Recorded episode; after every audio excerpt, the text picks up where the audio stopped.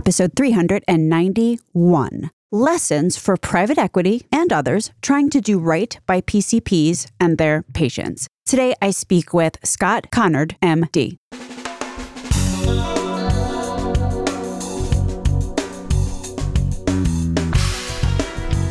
American healthcare entrepreneurs and executives you want to know. Talking. Relentlessly seeking value. On Relentless Health Value, I don't often get into our guests' personal histories. There are a bunch of reasons for this, which, if you buy me beer, we can talk podcast philosophy, and I will tell you all about my personal, very arguable opinion here. Nevertheless, today we are going rogue, and I am talking with Scott Conard, MD, who shares his personal story you may ask why I decided to go this route for this particular episode, and I will tell you point blank that Dr. Conard's experience, his narrative, is like the perfect analog. Is analog the right word? Allegory, composite example. His story just sums up in a nutshell what happens when a PCP does the right thing, manages to improve patient care for real, and then at some point gets sucked into the intrigue and gambits and maneuvering that is sadly the business of healthcare in the United States today. Before we kick in, I just want to highlight a statement that Scott Conard makes towards the end of this show. He says, So, this isn't about punishing or blaming aspects of care that are being over rewarded today. It's really about what's the path forward for corporations, for middle class Americans, and for primary care doctors who don't choose to be part of a big system. We have to figure out how to solve this problem. I hope people don't hear this and think that there are horrible people at some not for profit hospital systems, for example. There are some great people at not for profit health systems, but they have some really screwed up incentives. A few notable notes from Dr. Scott Conard's journey and words of wisdom that I will just highlight up front here. He says that as a PCP, you actually can produce high value care in a fee for service model if you think differently and you change practice patterns. I have heard this from others as well, including most recently David Muhlestein, who says this in an upcoming episode. Now, here's a surefire way to fail at that, though be a physician who is getting asked to basically do everything a patient needs done alone and by themselves with little or no help and being told to do all this within a seven minute visit. This surefire way to not do well also could mean working on a team that's a team in name only, because it's more of a marketing thing than an actual thing. As Dr. Scott Conard says later in this episode, healthcare organizations must embrace the art of medical leadership. So I guess that's a spoiler alert there. Another point that Dr. Conard makes very crisply towards the end of the show is that doctors can kind of get pushed and pulled around in this mix. You have docs just trying to provide good care. And they work for one entity that gets bought, and now it's some other entity. And what's happening upstairs and the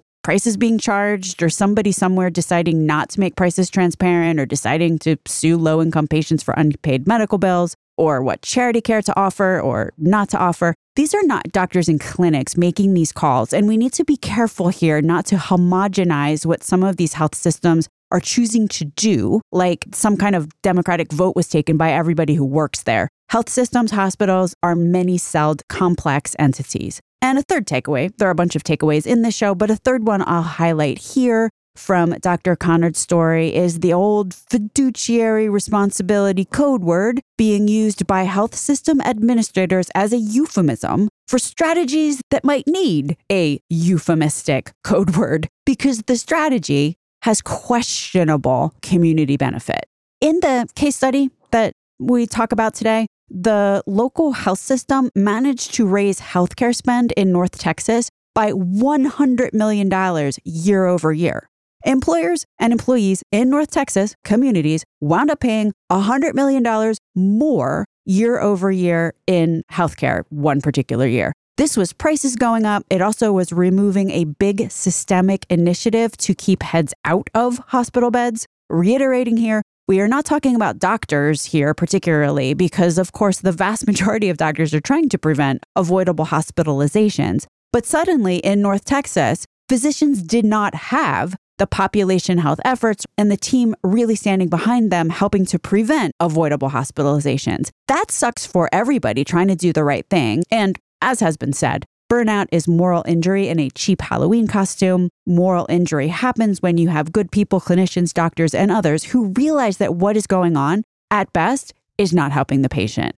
My name is Stacey Richter. This podcast is sponsored by Aventria Health Group. Scott Conard, MD. Welcome to Relentless Health Value. I'm so excited to be here. Relentless Health Value is my favorite podcast. So to be honored is a real honor. That is such a generous statement. And I've been very much looking forward to having you on the podcast. I want to start out. Your career arc is kind of a perfect incarnation of what is possible to achieve for patients, but also what is possible in terms of a profit driven industry managing to crush the whole endeavor. You had a moment, I would say, in your career earlier on. Do you want to just talk about what happened that kind of triggered maybe the journey that you wound up going on? So, when I went into practice, I was top of my class in med school, top of my residency program, chief resident. And then I went in thinking I was all that in a bag of chips. By God, I was going to be Marcus Welby incarnate. And then in 1996, I had three patients, all in their 40s, I loved taking care of them, and they all had come to see me within 90 days, and they all died.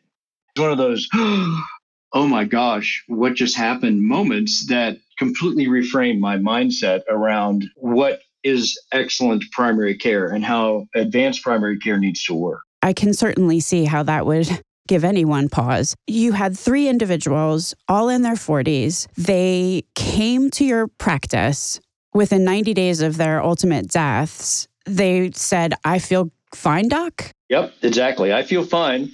And then they didn't feel fine. So from there, you must have sat back in your chair and said, wait, how did I miss something that obviously was going on? Right? Yeah, probably would say I didn't sit back in my chair. I went and laid in my bed. Thank God I'm married to a strong woman because at the time my conclusion was I'm a fraud. Like I I thought that I was like Joe family doctor doing everything right and people had died on my watch. I literally had trouble going to work every day because I was afraid at that point that I was going to harm somebody or not do the right thing. But in going back and looking at their charts, here's what I found. All of them had risk. If you look at their key numbers, the numbers showed risk they, their cholesterol was a little bit out. One of them smoked cigarettes. One was a person with diabetes who their hemoglobin A1C or their 90 day average was a little bit high. One of them has what we call metabolic syndrome today. So the risk was there. And then when I looked at my note, I literally had said increased risk of having heart attack, stroke, and problems. And I said to the person, I need you to take an additional medicine. I need you to change your lifestyle. I need you to really address this problem. And they all looked at me and said, But Scott, I feel fine.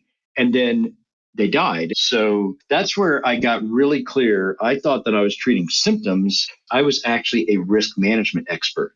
And so when you think about what we do in advanced primary care, which is the topic that you've done such a great job exploring with Brian Klepper and others, we take people who do not have symptoms who at increased risk and we help them change the way they live their life, which is a very different exercise than helping somebody feel better looking at data and triangulating what somebody's risk might be, like whether they're high risk, medium risk, rising risk. Do you want to talk about maybe how your practice changed and what you started doing? Yeah, well, it completely transformed because now I was taking asymptomatic people and and monitoring, managing, and helping their risk. And it led me to develop the analytics I've got uh, I work on today, which really looks at three things. Number one is what's the absolute risk of a person, and we call this the whole person risk score, by the way. So, what's the absolute risk of a human being? And that looks at the disease conditions, how many they have, how many doctors they're seeing, what their social determinants are, and saying this is the challenge that we're up against. And then the second part is looking at cancer screening rates, immunization rates, all the things that we call gaps in care and what we call pathways in care around migraines and low back pain and AFib, coronary disease, all those things, and asking how well is the system taking care of the person? But equally important is the third aspect, and that is how well is the person engaging with the system? my career, what happened at that moment was that I started to practice medicine a different way. You can't practice preventive, proactive medicine in seven minutes. So I'd go in a room and I'd say, okay, thanks for coming in for your physical. I'd do the whole thing. We'd get their blood work. And then they'd give them a copy of my book. And I'd say, okay, now let's read chapter whatever, two and five. So you understand what's going on inside your body. Just interjecting here, you wrote a book called The Seven Numbers That Will Change Your Life that is written for patients to understand, as you said, what is going on in their bodies. So, and then they'd come back in. I could have a conversation where they had an understanding, I had an understanding. We could be much more efficient. Health literacy. You talked to Al Lewis recently. Health literacy, which is what he's built his career around, is so important. Really working on the health literacy of the individual. Your learning's evolved. It's almost like a, a practice model or it is a practice model really, that the first thing is assessing what their absolute risk is vis a vis those seven numbers. The second one is for you to look at those seven numbers and really contemplate are they on the right pathway? Is this individual in a best, there's obviously practice guidelines and best practice care, eh, right? Is this person on a patient journey, which is optimal? For them, which is something that obviously I've ranted about any number of times. So I'm not going to repeat it here. But if that doesn't happen, this is when you get just one care gap after another, right? And it's at that juncture, it's mopping up the floor while the faucet's still running. So, so the point of the second step here, I'm almost going to call it, is to ensure that the patient is within, you know, their hypertension is actually controlled, that there's a plan to do that. Somebody figured out exactly how it, their hypertension is going to become under control. So they do not have a hypertension care gap, for example. And then the third thing is to move from an allopathic model, a didactic kind of model, to one where, which is much more coaching, which understands that the people are in a clinic a very small period of time compared to the amount of time that they're outside of the clinic. And as has been said any number of times, 80% of some of these outcomes are not determined by what happens in the clinic. So it's almost like a three step engagement model. Yeah, it really is. You start to move from a transactional model to a relationship model, from a model where you are telling someone what to do to engaging them in their own health. My, my mission statement at that time became adding years to your life in life to your years by empowering you to take control of your health. Because the truth is that health is with you. And that's why it's a social model. It goes from a medical model to a social model, from health and illness to a well being model. So, a well being model adds years to your life and life to your years. I love that. Well, by empowering you to take control of your health. What year was this? Oh, so this is 1996 to 2006. So, this is going great you are seeing we're adding a new doctor every nine months. We went from me and a couple of nurse practitioners to 13 healthcare providers and we and we totally changed this. You enshrined a whole new relationship based primary care practice model using the three risk factor engagement points that we just talked about. So when someone walks in the door they're handed their personal health summary, which is the system you talk about, right? The nurse assistants had been trained to review that with the patients. They were given delegated authority to actually put the orders in the system. So when I walked in, I said, Hey, I see you're here for your sinuses today. They'd say, Yes. And by the way, your nurse went over with me. I need a mammogram. I need this. I need that. And very efficiently, she'd already entered all, or he had already entered the orders in the system. I treated the sinus infection, I ordered the tests. And so what actually happened was two things. One is that in a family doctor's office, things get slow in the summer and early late spring, summer, and fall. But now, because we were training people and we were increasing their health literacy, I was able to right size the cash flow, as stupid as that sounds, but it was great. And then we hooked it up. I was part of creating a company called FiTel, which actually would do automated telephone calls into my patients. And so I automated a lot of the work around this. And and patients loved it. They really were they appreciated being treated like a, a thinking adult instead of being told what to do in seven minutes. And so it was very successful all of this is going on. You obviously have taken the local market by storm. And I know we've had any number of people on the show talking about consumerism and how it has certainly its limitations. But relative to selecting a primary care doctor and who someone chooses to go to, it sounds like you definitely were a provider of choice given how fast the practice grew. Did you have any risk based contracts? There were some primary care risk, is what I call it. But it was so funny because I'll never forget. I went into a, the Dallas Fort Worth Business Group on Health had this big thing where they had Cigna, Aetna, Blue Cross Blue Shield, and United Healthcare's leaders talking. And within the month beforehand, I had gotten a letter from Blue Cross Blue Shield that said, You're one of the best doctors we have. I'd gotten told by one of the other companies, uh, We're going to cut you out of the out of our system because you're too expensive. And the one of them said, We don't judge primary care doctors. They didn't do anything. And the fourth one came in and said, We're going to, we want to renegotiate your rates down 10%. And when I looked at the data, what had happened was Blue Cross Blue Shield was looking at the total cost of care, and I was 17% less expensive, but my personal, like in primary care, was more expensive. So they're like, wow, you save us 70% on the top, but you're 2% more expensive. that's a great deal. We just made 15%. Whereas the second company was just looking at primary care expense and they were going to cut me out of the network. And uh, Aetna at the time, they said, uh, well, you're not a big enough group for us to negotiate a high rate. And I said, then you want me to join somebody else and get in a bigger group. It was a very confusing time to try to practice advanced primary care. To a certain degree, those same conversations are still happening, as sad as that is to say. And I think what BCBS realized is the same thing that's been proven endlessly on a global scale that if you spend a little bit more in primary care, then the total cost of care can be significantly reduced. That is just it is in, inarguable at this moment. Yeah, that's why we have to talk about total cost of care. You can't just look at primary care costs. Absolutely. So, at that moment in time, I understand you got a visit from a larger local practice, which might have been appealing just given what that one health plan had told you about needing to be bigger so they could negotiate a higher rate with you, for example. First of all, let me just say it wasn't just me, right? It's a whole team. So I don't want this to come off like a glory rap, like Scott's something special. I'm not. I just love being with people who care about the health of other people. And so as a team, what happened was that the care we were taking for of our patients got noticed. A person walked in and said, "We have 182 clinics, 343 doctors, and we want you to reproduce what you've done here in all of our clinics." And so I joined this. They bought everything I had, which is exciting. And then I became the chief medical and strategy officer for this group. And we took the same systems that I just talked about and we introduced it into this group of 343 doctors. So we grew in the next four and a half years to 510 doctors. And we had a basically an office within five minutes of every place in North Texas. And and it was so much fun because all these systems I was putting them in place, we were 70% primary care, 30% specialists. And one day, Eduardo Sanchez, who is the chief medical officer for Blue Cross Blue Shield, called me up and said, Scott, what are you doing? What are you guys doing over there? Because you're, you again, you're saving 16, between 16 and 17 dollars per member per month than other primary care doctors. And with people with diabetes, you're $100 less expensive every month. We just did this big data analytics on all the primary care providers in North Texas. And so I told him about all our systems, blah, blah, blah, blah, blah. And he said, We have 400,000 patients coming to your offices you're saving us around $5 million a month. And so we want to work with you more. And so we started to do some risk based contracting at that point to answer your earlier question. And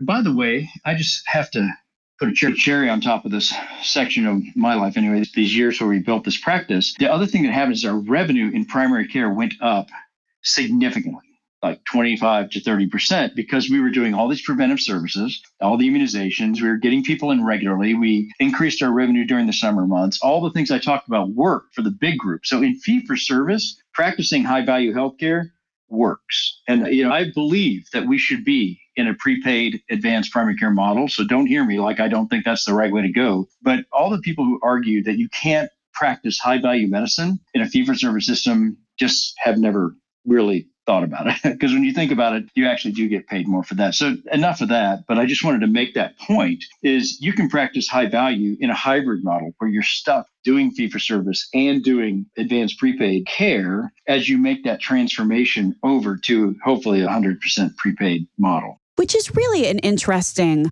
point, and it underlines the fact that medical schools don't teach leadership classes. And Dr. Robert Pearl has said this. You have said this before. This has been echoed any number of times. So I don't think I'm speaking out of school here when I say what you are saying relative to having a hybrid model and fee for service is possible if the organization itself is really thought through and systems and technology and processes are put in place such that an immense burden doesn't wind up on the backs of the PCP physicians themselves. You can do this. Yes, you are exactly correct. It can be done. It takes a different leadership style, which, by the way, during this time, we found that we had a 70% turnover rate in our medical assistants and a and about a oh gosh about 15 to 17% turnover in our physicians as we were growing this group. And we realized it's because we hadn't prepared them for change. And a great leadership as we transform the healthcare system means you've got to teach people how to change effectively. So we actually wrote a book called The Art of Medical Leadership. And uh, the woman that I wrote the book with, she is fantastic. She actually, Susan Aran, she actually would teach our clinics and our physicians how to shift their mindset into a more open minded position, stance. And we saw our turnover rates go down to under 30%, which I know that's still too high, but it was much better than 70 with the MAs. And then with the doctors, we got it down to less than 5%. And I should say clinicians, because we had nurse practitioner PAs in there also. And so one of the things that, uh, for private equity is they think about transforming healthcare is you've got to embrace the art of medical leadership and change mindsets. If you don't, then you're pushing a rock uphill and you're just going to get run over.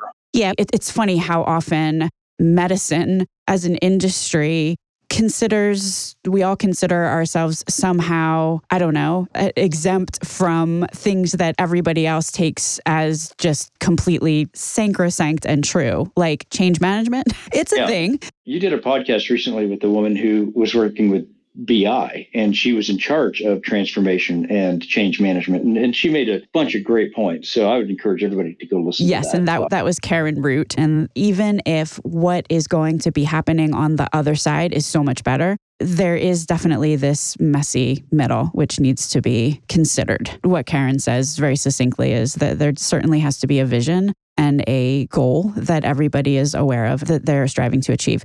Yes, it's a vision, mission, and purposes. But the other thing you've got to have is a shared lexicon and you've got to have shared methods to get there. And that's what was was also missing. So that's where we think that people are going to walk in off the street all thinking that, oh, we're going to solve this problem this way and get along. And everybody's got their own version of that. So just saying to everybody, okay, this is how we're going to think of things. This is the lexicon we're going to use, and this is where we're trying to go. It is amazing how much better the quality of life is for your employees just by taking a month of an hour a week to get that aligned. The good news is that instead of having to figure that out by trial and error you, ourselves, anyone that's listening, we can learn from your experience there and ensure that before we embark on this process, we have a vision, a mission, a shared lexicon, and a methodology that everybody agrees in order to move from where we currently are, which sort of isn't great, to a much better place. And we're doing that in alignment. All right. So this is going really well. You've figured out, you've obviously learned a lot of lessons. You have happy doctors, you have happy clinicians that are working in the practice. You have patients who obviously are, the practice is growing. So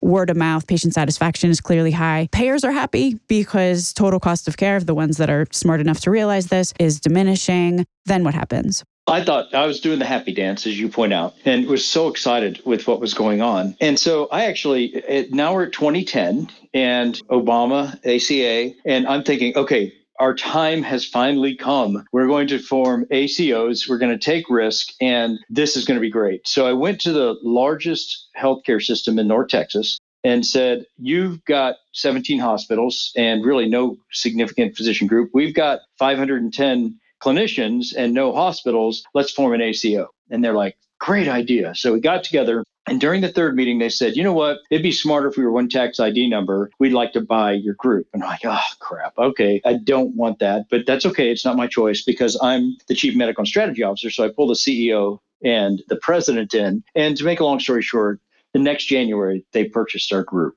And you know, the whole premise was I was going to get to do the ACO with them, and we were going to have a first mover advantage to be able to start to do this high value care in North Texas. We do a lot of work corporations. It'd be great. But in one of the most stunning things that's ever happened in my life, 90 days into it, my staff of 36 people had been reassigned to hospitals or HR or IT. And I was sitting in an office looking at the windows, and there was nobody in my group. And I I went to the chief strategy officer who had become a good friend of mine because he was very value minded and said, What the heck just happened? This guy was and at the said, hospital.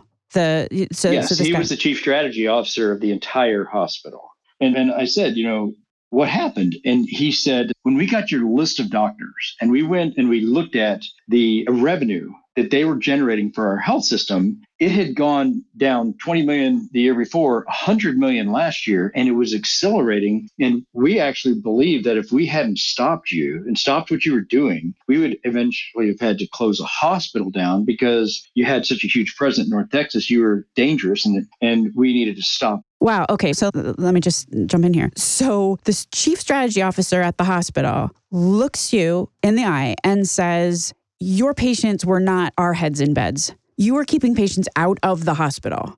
Your preventative methods were actually working. You were actually lowering risk such that your patients were not having the acute events. And that's how we make money. And therefore, we needed to buy you to shut you down so that our hospital could be full again. And we have enough sick people in our community to keep a hospital open. In all fairness to him, the fiduciary responsibility conversation came up. And he said, Scott, do you understand how much these communities that we're in depend on the revenue they get from our system. And I'm like, well, you don't pay taxes because you're non for profit. So, no, I really don't get that. Oh, think of all the nurses and doctors that live in the communities and how much money they spend. Okay. And said, it's our fiduciary responsibility to protect the well being of our non for profit hospital system. And you were undermining that. So, it was fiduciarily our responsibility to shut you down. And that was a lightning bolt in the back of the head to me because I my, I always thought the fiduciary responsibility of healthcare providers was to help add years to the life and life the years of people. And what he introduced at that moment to me was no, no, no, we're a big business and our responsibility is to make money for our shareholders, but we don't have any shareholders. So we're going to make a surplus, which we put into higher salaries and, and doubling, tripling, quadrupling the number of mid-level managers we have in our hospital system and paying ourselves salaries of three, four, five million dollars a year to administer and honor our fiduciary responsibility. So, first point I'd make was he was basically at that moment spewing to me what he had been told. Now, philosophically, he did not agree with that. By the way, he was gone within two years. He left. He got out of the healthcare system business and has led some great endeavors in value based stuff and done some really important things in his life. But that was what the rationale was. And I think that a lot of corporate leaders, a lot of CEOs and presidents of corporations don't understand that. And they think that the hospital systems are working for the health of their employees, not realizing they're actually protecting their bottom line. And uh, that's one of the naive moments that became I was no longer naive at that moment in my life when he said that to me. I can imagine how your heart just dropped through the floor at that exact moment in time. But the thing I'd say is for the people in private equity that want to that are invested in transformation, I support you and I want you to do well. You've got to realize that the mindset of whether it's insurance companies, PBMs, or big groups like this, they're over a barrel because they feel like if they honor their fiduciary responsibility, it's going to actually harm them. There's a big difference between doing a legit cost benefit analysis and deciding that it is a patient imperative to keep a hospital open and determining the right way to do that vis a vis fair prices for appropriate care. There's a big difference between that and trying to maximize revenue in ways that everybody has to realize at an intellectual and visceral level harms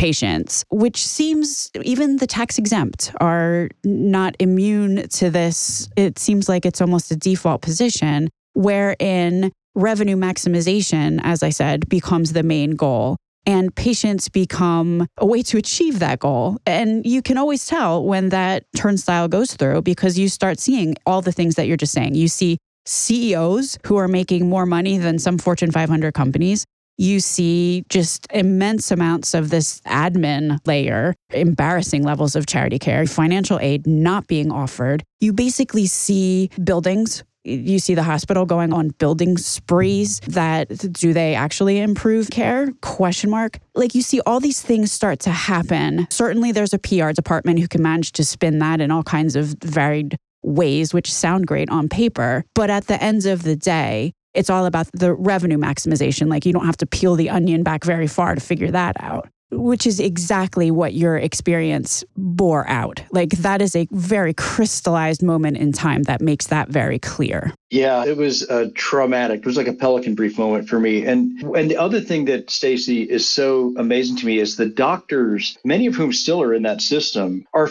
wonderful, caring human beings who view their fiduciary responsibility as caring for the patient. And they just come to work every day. They do a great job. They go home. One of the weird things that happened is because the contracts that insurance companies give to these big health systems are so much better, the companies in North Texas paid $100 million more the next 12 months for the same services that they had gotten the 12 months before at a significant discount just because about 400 of the 510 doctors moved over to a 30% higher rate of compensation and the doctors are like, wow, I just got a raise for doing the same work. That's a great deal. And unless you step back and view it from this macro level, you and I are looking at it and asking the question, gosh, they made a surplus of $250 million last year. What if that actually had gone into parks and gone into solving food deserts and safety deserts and healthcare deserts and actually uh, working into the mental health and uh, the community? What would happen